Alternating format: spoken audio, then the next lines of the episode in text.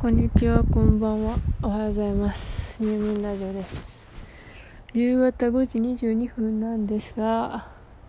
なんか昨日、違うな、おとついか。おとついもらった違う、変わった新しい眠剤を飲んだら、なんか異常に寝てしまい、なんか体内時計が狂いました。ので、めちゃくちゃ今眠い。眠いけど、もうちょっと起きて、10ちゃんとヨガヨガ訪れるとともに私も寝たいんだなって思ってるので喋ります。でなんかさ眠剤のなんか具合でなんか3回か4回ぐらいこれララジオトーク撮ろうと思ったんですけどなんか12分持たんくて脳みそが。なんか8分ぐらいで終わって朝起きたらもうデータがないとかなんかこの中途半端なところで止まったやつを上げるのもありやしとその続きをしゃべるのもありやからって言ってボツボツボツボツってなってきたんですけど今は眠剤飲んでないから多分喋れると思います。何を喋ろうかな。てかなんか何を喋ろうとしてきたかっていうとなんか今最近ちょっとねあの興奮している興奮している。ドゥフフって今笑ってしまった。オタク笑いしてしまったジャンルがあってそれを話そうかなと思ったんですけど毎回興奮しすぎてなんかもう興奮しすぎプラス眠剤で脳みそがぼんやりとした状態で終わってしまう感じだったんですけど何にハマってるって言えば言えば言えばあのこの前はガリレオシリーズって言ったのに全然ガリレオシリーズじゃないんですけどあのあのそのね大河ドラマの方にそう1話から見てるって言ったかな言った言ったんですけどなんかいやずっと面白いんですよ話は。ずっと面白くて面白くなってるんですけどあのねなんかすごくって すごくってなんかかカップカップカップっていうかか、まあ、カプダがなんかすっげえすっげえ関係性いや爆弾っていうわけじゃない。なんか存在はずっとしてたのになんか急に湿り気が出てきたって思ってめちゃくちゃ興奮してました。それが2週間ぐらい前のことです。明日明日また日曜日だよ。日曜日。えあと10話ぐらい11話かなぐらいなんですけど超めっちゃいいよめっちゃいいよって 言ってしまったけど今から見るのは大変でしょう。まあなんか NHK になんか総集編みたいなえっと2話2話の内容10分ぐらいやってるやつがだから今までで30何話まであるから20あ計算できへんけどあるからまあ気向いたら気向いたら見て。いやいや今から10月でタイガーをおすすめするのむ無理すぎるやろ。無理すぎすぎる。えー、やけど あのね、まあ、簡単に言ったらまあ、あちょっとネタバレかも。やけどこうねもうなんかしこう大雑把に言うとこうなんかうんとねあの主人公はなんか巻き込まれ型のやれやれ系っていうか、まあ、キョンとキョンとかあのなるほど龍一タイプの主人公なんですよ。まあ、キョンが主人公かって言われたら、まあ、違うかもしれんのですけど、まあ、仮に、まあ、一人称っていうかそのね視点としてそういう感じなんですよそのね北条泰時さん泰時ちゃんじゃ義時さんいや名前ややこしいんやけど、まあ、名前名前ややこしい問題置いといてあの見てたら顔で覚えるから大丈夫。えー、ね、でその義時さんっていうのがそのね巻き込まれ方巻き込まれ型主人公なんですけど小栗旬なんですけどなんかね最初はこうああ巻き込まれるって感じでもうみんなみんな好き勝手するんだからみたいな感じで話が進んでいくんですけどなんかどんどんこうねもう巻き込まれてるっていうだけでは済まない自分も加害者っていうか加担してる方に回ってしまって逃れられずそのまま今まで来ているんですけどあのどんどんこうね目のハイライトもなくなりなんかクマがなんかすごいしクマクマクマうんなんかひげもあるしなんか体服も黒くなっていくしみたいな感じでどんどんこうあのねソウルジェムがソウルソソウルジャムジャムジャムだってたっけ？がねなんかくすぶっていくっていうか、まあ、そんな感じなんですよ。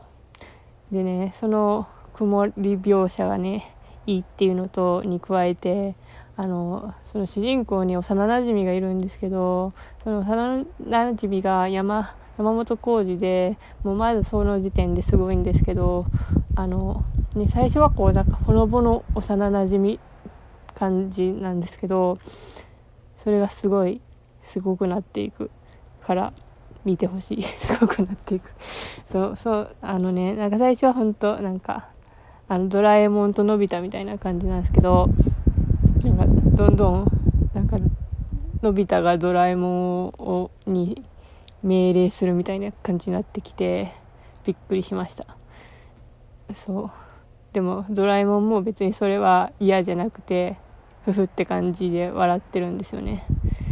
すごい。でも一気にドラえもんとのび太で例えたからなんか湿り気が全然伝わらない気がするな。まあ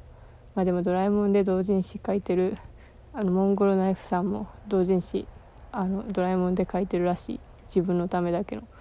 ああめっちゃ話がそれたけどそう。ねだからそれで興奮してたんですけど興奮のままにそのね自創作を漁ってたらなんかまたそう生生もの NMMN ってやつのなんか注意書きとか書かなきゃいけないめんどくさいっていう壁にぶち当たって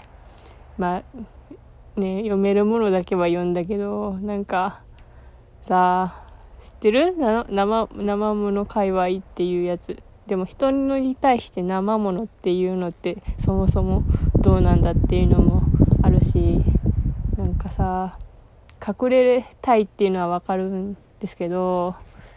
隠れたいっていうのはわかる。だってさらされたら嫌だから。でもでもそれって晒す側が悪いしねえっていう。そう。なんかなんか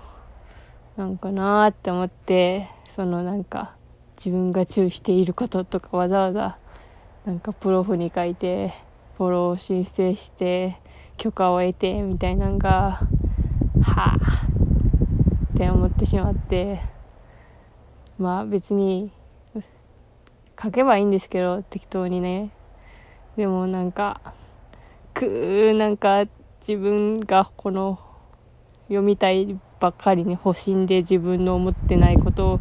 書くのもいなあみたいな感じになってくこの世が憎いって思った。な、まあ、全然全然大河の話ではなく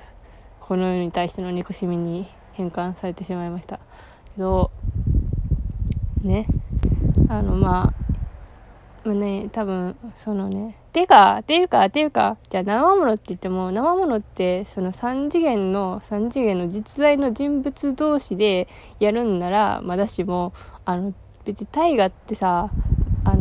創作のさ話やん。大河っていうかさまあドラマとかドラマとかドラマとか映画とかっていうかこんなんさ多分海外ジャンルとかやったらそんなにさ厳しくないやん。ないやん。多分。最近見てないから分からん。っていうか自分自分自ジャンルだってさ自ジャンルっていうかまあ私の1個前っていうか、まあ、1個前扱いにしてしまったけど、まあ、その結構やってたジャンルだって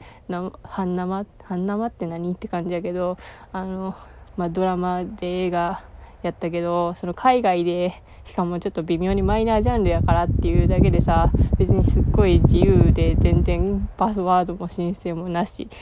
で誰でも見れますてみたいな感じなのはいいんかって。思うじゃないですか。で本人がさ見えるかどうか問題もあるけどでもさそのそうその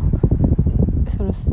あれドラマの話のキャラクターを創作二次創作するんやったら別に本人が、まあ、見ることあるか知らんけど見てもだってキャラクターの話やからささあさあまあそのエロエロい話とか R18 禁とかやったらまあそれはゾーニングはでもそれって別にその半生じゃなくてさ普通のアニメやさ漫画でもな隠したいやん。だからそんなな異常に隠れたがりたがるのはやっぱり過去にさらされてきた歴史があってかつそれに過剰防衛してなんかもうそっから抜け出されへんくなっているその村社会を感じてクソ村だって思ってしまってなんか集中できないんだよな萌えに。集中させてくれ萌えにって思ってしまう。もう自分で書いて自分で満足するしかないんでしょうか。そうかもしれない。私もモンゴルナイフさんを見習って自分でエロい絵を描いて楽しもうかな と思います。なんかすいません。なんか結局実在の人物になんかいろんなものをなすりつけてしまった気がする。いや私はみんなのことを愛していますからね。はい。また話がまとまらないまま終わってしまいました。それではさよなら。